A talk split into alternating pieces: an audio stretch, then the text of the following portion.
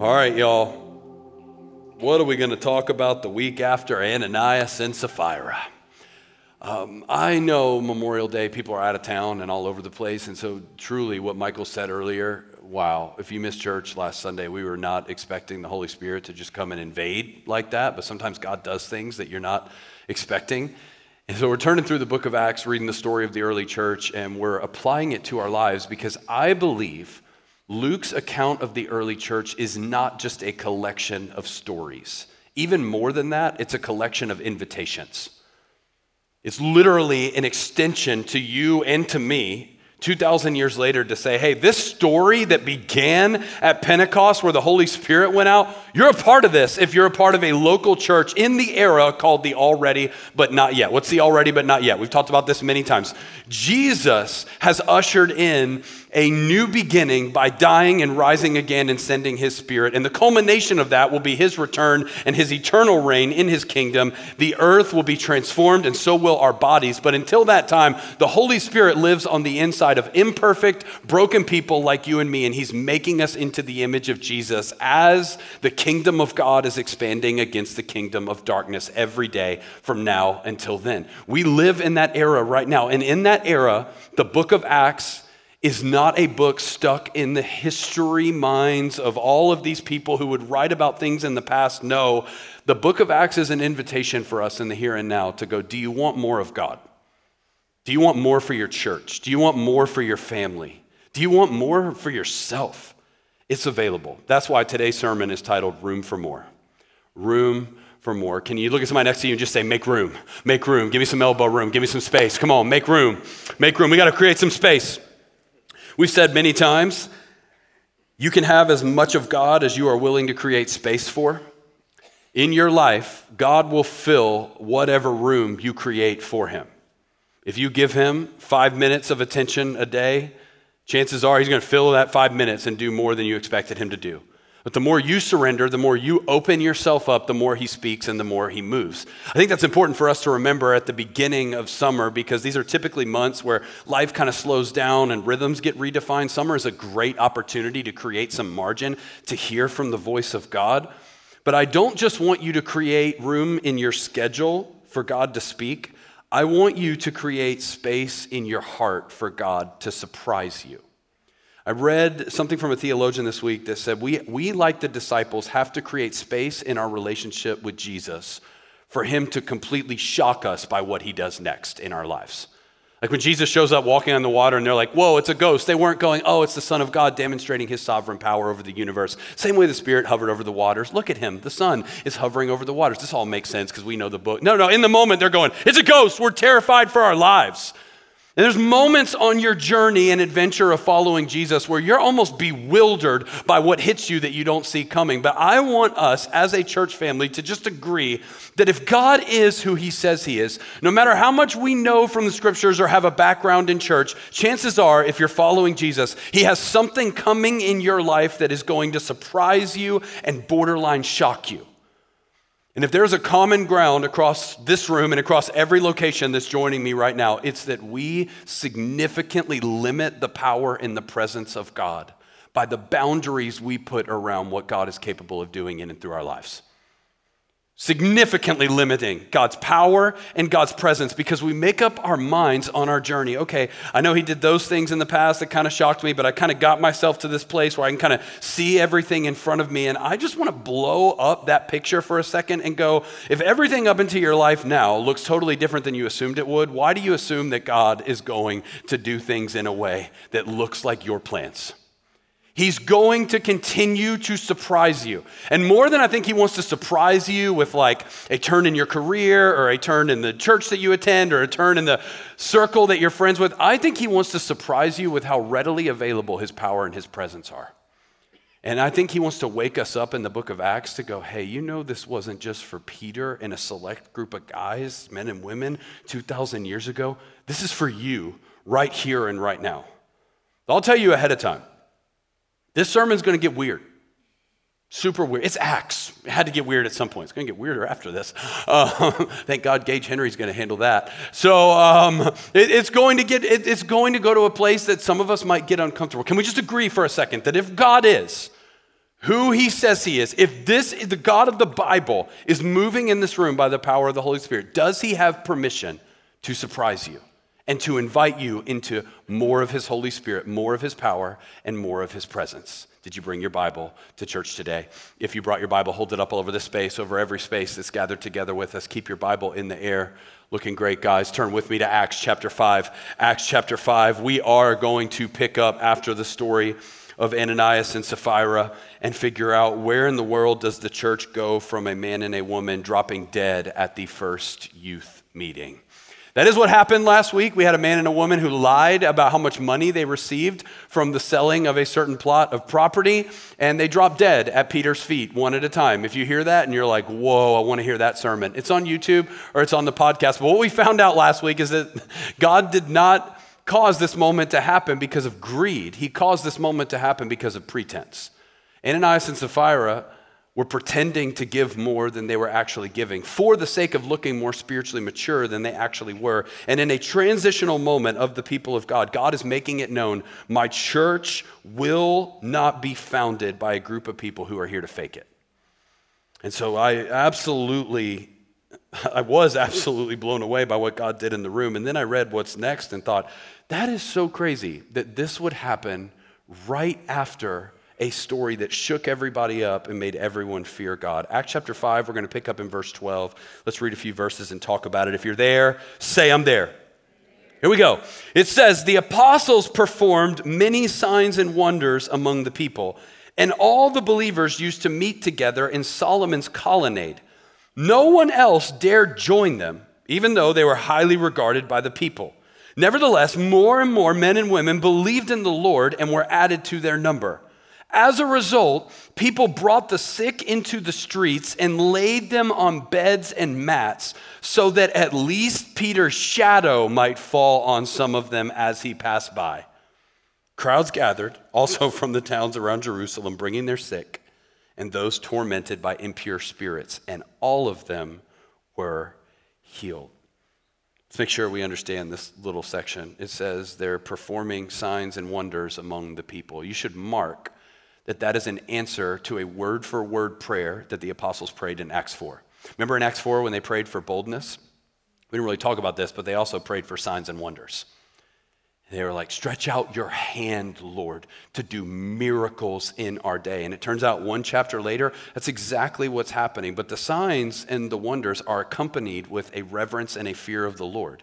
It says they all used to meet together in Solomon's colonnade, but no one dared join them. Anybody else read that and you're like, why? Why, why does no one want to hang out with them? Even though they were highly regarded by all the people.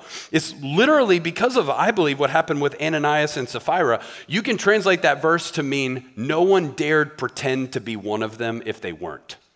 That they're meeting together, they're doing miracles, and they're doing their thing. And even though the surrounding groups of people love what they're doing and they're all about it, they're like, hey, those people are awesome. I'm not one of them. And, and when I do become one of them, I'm going to jump all in. There was a significant separation between what was happening among the people of God and what was happening among people who were not of the people of God. This verse, along with several others in the New Testament, has impacted my framework on what I believe about the local church a ton. Because I grew up in an era, like many of you have experienced, maybe you didn't grow up in it, but you lived through it, where the church kind of transformed into this commercial for lost people.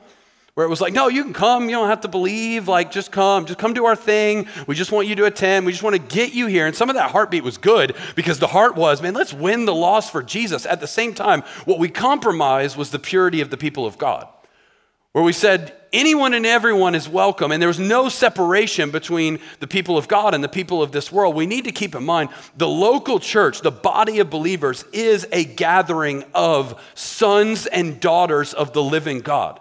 It is not a commercial for a lost world to get a diluted version of a gospel that includes things like heaven and hell, and sin and righteousness and holiness. It is the gathering of the saints for the purposes of testifying to the kingdom that's expanding to anyone and everyone who would receive him as Lord.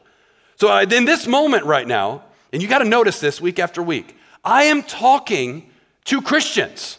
When I am preaching, I will include on ramps for people who are not Christians and absolutely invitations and discussions to go, hey, if you want to learn more about that, or hey, you want to know why this is kind of weird that we're talking about this. We need to be sensitive and we need to be open and we need to be available. But there's a healthy level of separation where the people of God stop apologizing for being the people of God.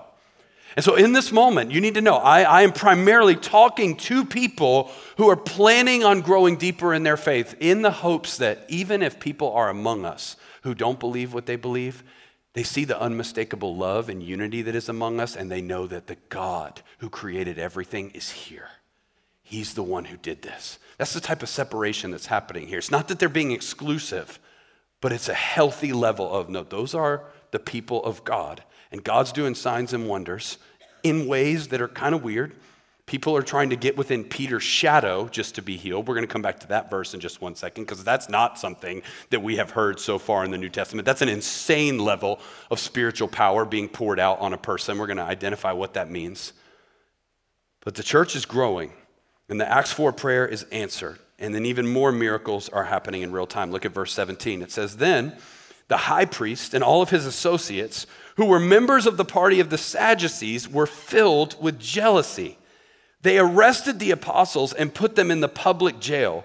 But during the night, an angel of the Lord opened the doors of the jail and brought them out. Go, stand in the temple courts, he said, and tell the people all about this new life. This is awesome. Once again, we got people getting thrown in jail. This happened one chapter ago. Miracles are happening, and the Sadducees are jealous. This is the leadership group of the Jews. They can't handle it. So, like, let's just lock them up. That'll make them shut up. And it, it turns out, in an act of spiritual irony, an angel lets them out. It's ironic because the Sadducees didn't believe in angels, they didn't believe in the supernatural. And God's like, oh, this is going to be cool. I'm going to use something they don't even believe in to open up a door, literally, for the gospel to continue to go out. I mean, this is miraculous. This is absolutely incredible. And I love that at the end, the angel says, go and continue to testify about what? About this new life. See, according to the scriptures, the gospel is not a set of doctrines you believe in or don't believe in. The gospel is an invitation to new life. Here it is. He didn't say, go and tell them what they should believe instead of what they currently believe. The Gospel of John says that by believing we may have life in his name. Jesus himself said, I have come that they may have life and life to the full. The message of Jesus and the message we're offering today is the fullness of life you were actually created for the fullness of purpose, the fullness of freedom, the fullness of a future that you couldn't have without God. It is not, Christianity is not simply a set of things that we go, hey, we all agree to these things and we believe these things. I'll see you guys in heaven. It is a fullness of life available in the here and now that watch this, and this is where we're going to go today, and it's going to get weird, but you already agreed to make room for more. It is a fullness of life that includes the miraculous hand of God. Now, this is where, for a lot of us, even if we won't say it out loud, we tune out of a story like this.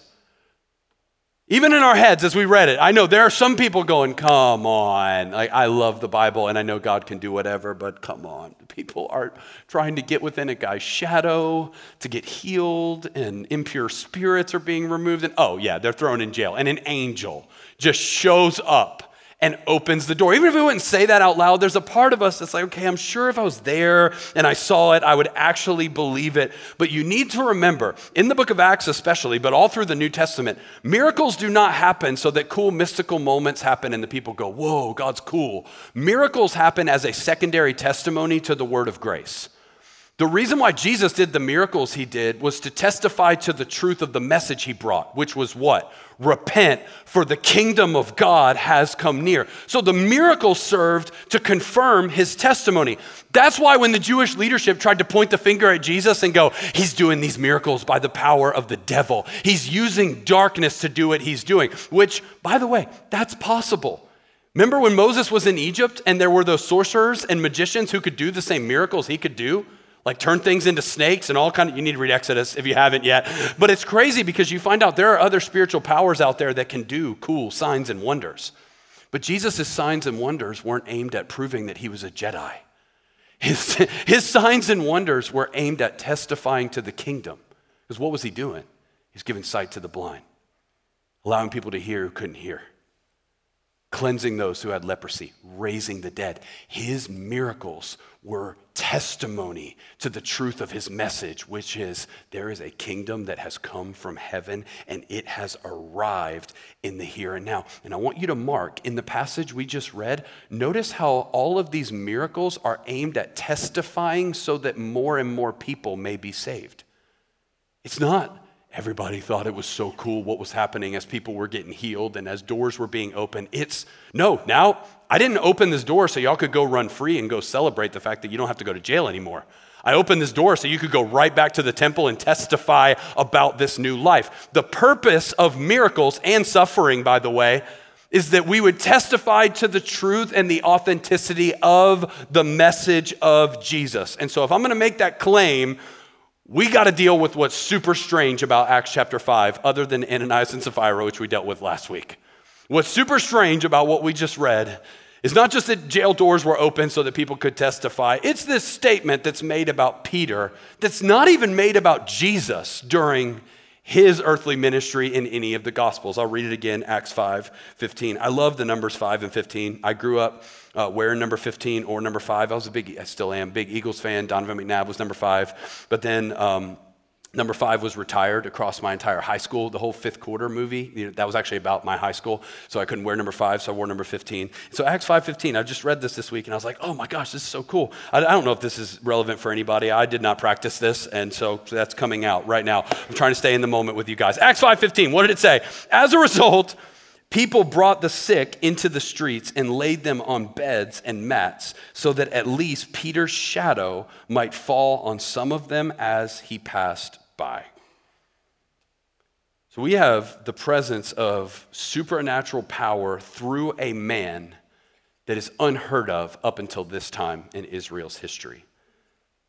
There's a lot of scholarly debate about what this verse means. Does this literally mean everybody was just trying to get close enough to Peter and just Peter to get healed? Like, why Peter? Is he, is, is he different than all the other apostles? Is he given like a, a, a, special level of power because of the way Jesus changed his name? Like, what, what exactly is happening here? But I want to argue today, and I've done a ton of study about this. You can do some research yourself.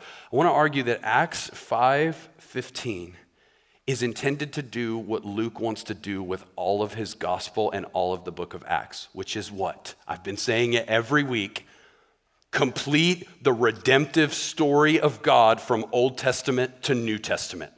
Luke has this theme that runs through and through his gospel and through and through Acts, which is hey, you know all these stories from back here? Jesus is not a new thing. He's the culmination of the patriarchs. He's the culmination of the law. He's the culmination of the prophets. This is a story God has been writing from the beginning. And boom, Jesus is here. Messiah is here. Kingdom is here. You don't have to wonder about it. It is here. And I would argue for a Jewish mind in the first century, there are few verses stronger at testifying to the presence of said kingdom than Acts 5:15. Why? Because there's a prophecy about the kingdom of God written in the book of Isaiah that almost describes this scene word for word. Isaiah was written 800 years before Jesus ever showed up. And there's a prophecy, you don't have to turn there. I'm going to read the verses to you in Isaiah 32 about what would happen when this kingdom starts expanding. And here's what it says just read this. It says, See, a king will reign in righteousness. That's Jesus. And rulers will rule with justice. Each one will be like a shelter from the wind and a refuge from the storm, like streams of water in the desert and the shadow of a great rock in a thirsty land. Then the eyes of those who see will no longer be closed, and the ears of those who hear will listen. Y'all pay attention to what I'm about to bring, because I got a lot of cool stuff today. This might be the coolest thing. Isaiah is prophesying about a coming kingdom and this kingdom is characterized by a king, that's what the word kingdom means, who reigns with righteousness. But apparently, it's not just about a king, there's rulers as well. There's rulers who are going to usher in an era. So much more needs to be said on top of what I'm about to say, but just uh, I have, you, you have to hear this to fully understand this in context. The, the idea of a Messiah for a Jew is very different than our picture of Messiah as Gentiles 2,000 years after Jesus. For us, Messiah is a person, Jesus. For them, Messiah is the son of David who would usher in an era. So it was just as much a time to live in as it was about a person who would usher it in. And Isaiah 32 is about a king who would usher in a reign of righteousness and rulers who are going to come rule on his behalf and bring in this kingdom to the world to function in what way? Like streams of water in a desert, like refuge from the storm. And oh, yeah, like the shadow of a great rock in a thirsty land. What does Peter's name mean? You remember when Jesus changed Peter's name? His name was Simon. He says, No, no, no. Your name is now Cephas. What does it mean? Rock. On this rock, I will build my church. When Luke says the sick and the hurting and the demon possessed were just trying to get in the shadow of the rock, he is saying, The kingdom's here, y'all. It's, it's now. He's not saying, oh, Peter, he's just got this special power. Nobody else has power like this. Like, if you just get with his shadow, if you could just touch his cloak, if you could just. No, Peter is special and he does have a special role in the story. But this verse is so much more about kingdom and our participation than it is about Peter having special power. In the shadow of the great rock, here comes the kingdom of God, and here comes what? The eyes who see will no longer be closed, and the ears of those who hear will listen. This is not intended to disconnect us from this verse and cause us to go, well, that happened in Acts or that happened for Peter. It's intended to cause us, look up here, as New Testament Christians who are filled with the Holy Spirit, to go, hold on, maybe the power that's inside of me is bigger than I thought. I believe that the same spirit that indwelled Peter 2,000 years ago is in this room present in your life if you're a believer in Jesus. And that's a bold, controversial statement because, and this will be new information to a lot of you, there are entire theological perspectives that are built on the idea that what God did in the book of Acts was a one time thing. That what God did among the apostles was just for the apostles in that particular era. And there are like well meaning pastors and leaders who believe that. It's a theological perspective called cessationism. It's the idea that, listen, God did something special in the early church, but once the canon of Scripture was closed a couple hundred years after these events, that was it. Like now we got the Scriptures, and yes, the Holy Spirit connects us to God, but there's no more prophecy, there's no more healing, there's no more like supernatural presence of the Holy Spirit. We got everything we need in the Bible, and now we can just kind of leave behind that weird stuff. And as much as I want to be honoring and respectful of different perspectives, I also want to be clear at ACC, we do not endorse a cessationist picture of the scriptures. We are what is called continuationists, which is what? The Holy Spirit is still alive and active. God is still doing miracles. The Holy Spirit is still raising the dead. People are still being healed. There is supernatural power still available for us. And I know there's a lot that needs to be said with that. But you need to understand the power that we're talking about is not a power that is stuck in the pages of Scripture. By the way, just so you know, there is nothing in the New Testament that points to the idea that the Holy Spirit planned on his gifts ceasing at the death of the apostles. Nothing. That is a man made assertion that I believe is rooted in fear because of those of us who haven't tasted the supernatural. So we create a doctrine around our fear that keeps everything safe in a cage instead of opening our minds with curiosity to go, God, if there's more of you, I want it. And if there's more you're doing that I'm not seeing, open my eyes. Don't let me become a closed minded fundamentalist Christian who bangs my fist in my Bible and relieves me from ever having the responsibility of calling on you to do more. That's what I believe it's about. And here, Man, we want to stay open and go, God, if you're doing something, even if it's something that we're not comfortable with, we believe you're still moving. But here's what's so sad. Even though, and I knew you guys were going to clap, I thought more of you were going to clap when I said the Spirit is still at work, but a few of you did. So I was counting on that. That's why I kind of built up my voice in that moment a little bit. I was counting on y'all because I know y'all, y'all are like, yeah, this Holy Spirit's still moving. Absolutely. Come on. Come on. Okay. But even though we'll get so excited about the continual presence of the Holy Spirit, most of us, including me, function as if we are cessationists. We don't live our lives with any expectation of the supernatural. Nobody showed up at church today expecting somebody who's sick to be healed. Nobody showed up today expecting God to just turn the whole atmosphere upside down, do something we weren't expecting. We function, and part of that is orderly, but we function, and I function as those who have limited our expectations of God. And what I want to argue from Acts chapter 5 today is that if we're going to be the people of God, we've got to be people who don't measure spiritual maturity just by what someone knows, by whether, or, but, but we need to measure it by whether or not the kingdom of God arrives when they walk in the room. The challenge of Acts 5 and what Luke is saying is wherever Peter went, the kingdom went. Is that true about your life? I'm not up here to tell you you need to supernaturally be able to heal people and pray one prayer and somebody gets their hearing back and somebody gets their sight back. And I'm not, I'm not trying to make this weird, but I'm trying to make sure we as a church don't affirm a view of God that's bigger than what we are willing to actually practice. And if we open our minds to the fact that, hey, this kingdom that Jesus ushered in 2,000 years ago, is here now. God might be ready and willing to reveal new things that absolutely none of us have really seen before. And if He's going to do that, we're going to have to strip off the limitations. And most of the limitations are fear, number one, fear about being weird, and self consciousness about our own sin. Whenever you start talking about the supernatural, we all of a sudden start disconnecting ourselves because we go, okay, if God, even, okay, even if I do believe He does still do that stuff, He's not gonna do it through me. There's no way he could deal with the secret stuff that I got going on, with the stuff that nobody sees, with the attitudes that haven't been worked out, with the sanctification that, no. If he's gonna do that, he's gonna save that for somebody who's actually walking in righteousness. But before you finish that point, you need to keep in mind Luke is not saying this about just any apostle, he's saying it about the ultimate failure.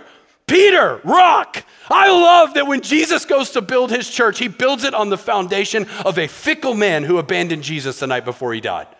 Because it's an invitation to you and an invitation to me that says, My power is not reserved for those who have figured it all out. My power is reserved for those who are humble enough to receive and to walk in what's rightfully theirs because of the blood. If Peter's doing this not long after that ultimate failure that night, what might be possible for you and be possible for me if I open my mind to more of God right where I stand in the here and now and say, God, if you're doing more in my life, if you're doing more in the world, I want to be open to it. And I'm, guys, I am not just talking about supernatural miracles of healing, I'm talking about all of the Holy Spirit. I'm talking about families being redefined and turned upside down by the power of God in a way where you might have written somebody off and thought God could never and would never be able to do that. Talking about creating space, creating more room in our lives to go, God, you're bigger than I thought, and I surrender. How do we do that? Are we okay, by the way? Are we okay? You see why I struggle with this sermon so much this week? Okay. Number one, I got two points and then I'm done. Number one, oh, this, I don't even want to read the point. Um, okay, we got to make more room. Create room for the possibility of miracles. Create room for the possibility of miracles. I'm talking about going beyond human limitations. And when I say miracle, I'm not just talking about God violating physical time and space to do something unlikely. I'm talking about an act of God that humanity left to themselves would not be able to do. So I'm going to tell you a story about a miracle that happened in our church. Before I do that, I want you to know that just as much as this miracle story is true, so are others. There was a dad that sent a message. He, they serve in ACC kids in our church. He sent a message to our staff team on Friday. He said, Today is my wife and I's 30 year wedding anniversary. And I just wanted to say thank you to Auburn Community Church because had we not gone to this church in 2019, it would have ended in divorce. Celebrated 30 years this weekend. And he, he wrote it to say, Count it as a miracle. That is the miraculous hand of God just as much as physical supernatural healing. And we need to have a framework in our minds that goes, where God does what's impossible with man, miracles are on display. And that's what the Holy Spirit's all about. But I know what you're thinking. You're like, okay, I get the miracle of families redefined and people getting baptized who we didn't think were going to get baptized. But anytime we start talking about the supernatural, particularly when it comes to things like sickness, we kind of pull away and get weird. And trust me, I do too. I do. But when I was over in the United Kingdom about a month ago, I was so encouraged by what I was learning from these different pastors, and it was amazing.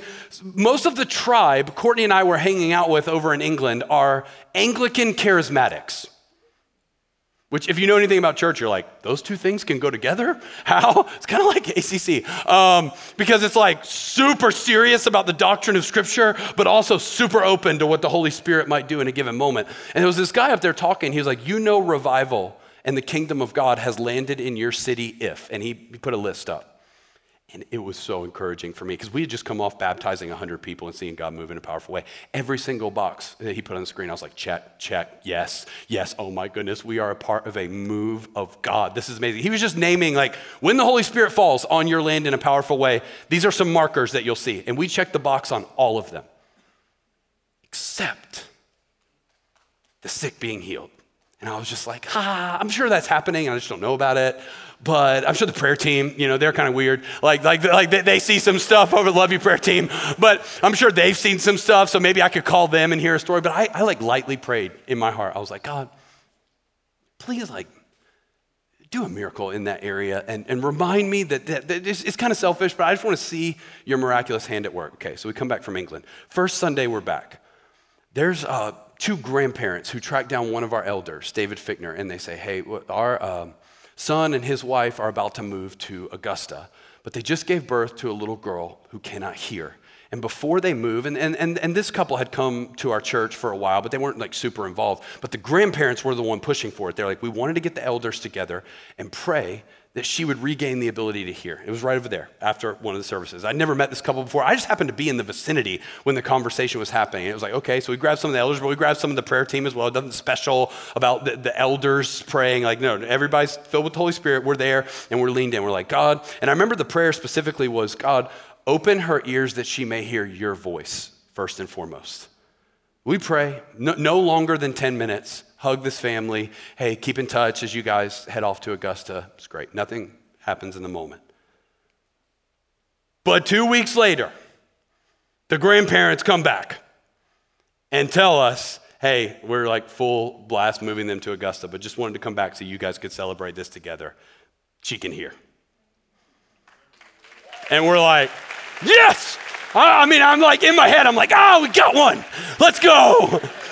But listen, listen, I know, even as I tell that story, I am so nervous telling that story here because we have built this church about being so passionate about the scriptures that even anything that remotely looks like something weird, a lot of us, including me, I went to Reformed Theological Seminary, guys. If you know anything about theology, that is like as far away from miracles and healings as you can be. I promise you, I'm with you. I know it's weird, but I've also recognized that I think our commitment to stay dogmatic about the scriptures is limiting what the Holy Spirit wants to pour out in our church right now. And I'm admitting that about me.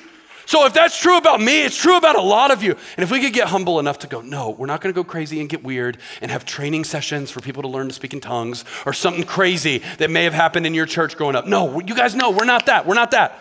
But we are saying, there's more God wants to pour out. And if He does, this doesn't have to be something that we push into a weird corner of our church for the charismatic people. This could be something that we go, God, if there's more you want to reveal, and you're doing it through imperfect people in our day, and we believe the Holy Spirit's on the move, bring it on. And we trust you. Much needs to be said. I promise I'm almost done. It, first close. Um, whenever this gets talked about, something needs to be said about spiritual gifts. And I really view this as an introductory conversation just to open us up to build our expectation for more of God. I, I, know we need to download stuff about spiritual gifts and so many questions need to be answered, but I want you to view this today as just, hey, church, what if we open ourselves up to the fact that God might want to do more than we're giving him credit for? Create room for the possibility of miracles. Number two, and I'm done. Keys, come up here so I'll be quiet. Number two, create room for the possibility of miracles, but also create room for the inevitability of suffering. Create room for the inevitability of suffering. I find it shocking that as much as the presence and power of God can be surprising for Christians, the thing that surprises them more is when suffering happens that God chooses not to lift. Peter says we cannot be surprised by the fiery ordeal that has come upon us as if something strange were happening to us. See, you, you, you can't read Acts chapter 5 and have a party about the doors of a jail being unlocked or about people getting healed in Peter's shadow without acknowledging the fact that suffering still exists. And if you're not prepared for the inevitability of suffering, you will use God's power and his sovereignty as a weapon against him when he doesn't come through with the miracle you are hoping for. As great as it is to celebrate the doors of the jail being opened, there are moments in all of the apostles' lives where the door stays locked, where the sword goes through where the ruling is given. In fact, just so you believe me, I made a quick list, and this is not an exhaustive list. This is a quick list of some of the apostles in the book of Acts and how their story ended. Let's just go in order of who wrote the New Testament. Matthew, who wrote the Gospel of Matthew, he was martyred by the sword. Mark, who wrote the Gospel of Mark, was dragged through the streets of Alexandria and then martyred. Luke, who wrote Luke and Acts, the words that you're reading right now, he was hanged on an olive tree in Greece. John, was scarred so bitterly after being thrown into a cauldron of boiling, oil and was banished to an island on Patmos. Peter was crucified upside down in Rome. James, the first James, was beheaded in Jerusalem. The other James was thrown from a high place and beaten to death with a club. Philip was either hanged or crucified or beheaded. We don't know, but it was one of the three, if not multiple. Bartholomew was scourged and beaten until he died. Andrew was crucified and preached from a cross in modern day Russia until he died. Thomas was run through with four spears in India because he spread the gospel that far. Simon the Zealot was killed in Persia after he refused to sacrifice to the sun god. Jude was executed with arrows. Matthias, who we met in Acts 1, 1 was stoned and beheaded, could have been burned as well. Barnabas was stoned and beheaded. Paul was beheaded in Rome. For all of them who experienced the supernatural deliverance of God in moments like what we're reading, all of them demonstrated a testimony to the gospel that far exceeded the power of the miracles that looked like faithfulness in the face of suffering. So remember earlier in the sermon, I told you, what's the point of miracles? It's not that we would walk around going, ooh, cool, power is on display. It's so that we would go, this message is actually real. But a more powerful testimony than any of the miraculous works of God in our day is the faithful heart of a suffering believer who holds on firm to Jesus until the end. Why? Because the prize of the Christian life is not the power of God. The prize of the Christian life is the presence of God. The treasure is Jesus, not God's cool stuff, not God's cool moments. It's Him. And every single one of these apostles went to their deaths beholding the glory of God. Y'all just wait. In a couple weeks, we're going to read about the first martyr, Stephen, and he's going to have a moment of intimacy with Jesus that will change your life forever.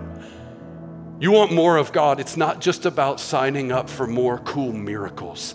It's about is following Jesus worth dying for? And will you be faithful even if every single prayer for a miraculous breakthrough seems like it's unanswered, but answered in total for all of eternity? Let's remember what this is all about as we take communion together. You can get your elements out right now. If you didn't get one, you can just raise your hand right where you're at. I want us to remember the cross of Jesus, you raise your hand high, they'll find you. If you want to come forward to one of the communion stations and kneel and pray, you're more than welcome to do that. I recognize that this is a hard, complicated teaching for many of us, but I truly just want to invite us into more of God. This is the body and the blood of Christ. We remember what it took to have the access to God that we currently have. Husbands, please pray over your wives. This is a good sermon for us to take a moment and catch our breath before we sing one lyric, and then we'll come right back. Y'all take communion, and then we'll sing.